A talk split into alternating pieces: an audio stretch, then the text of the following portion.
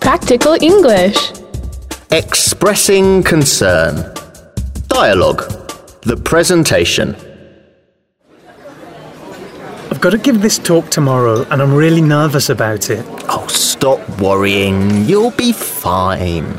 But I just can't stop thinking about it. I've got to stand up in front of 500 employees. You'll be fine.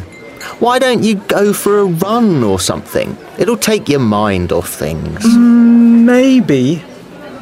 You know, I'm not really sure how I should start.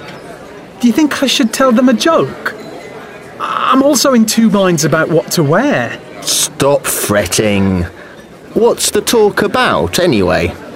We're moving to an office up north, about 300 kilometres away. I've got to announce the change and try to sell it to them. You know, explain the positive aspects of it. I'm not looking forward to it. What if it turns violent? Stop talking nonsense.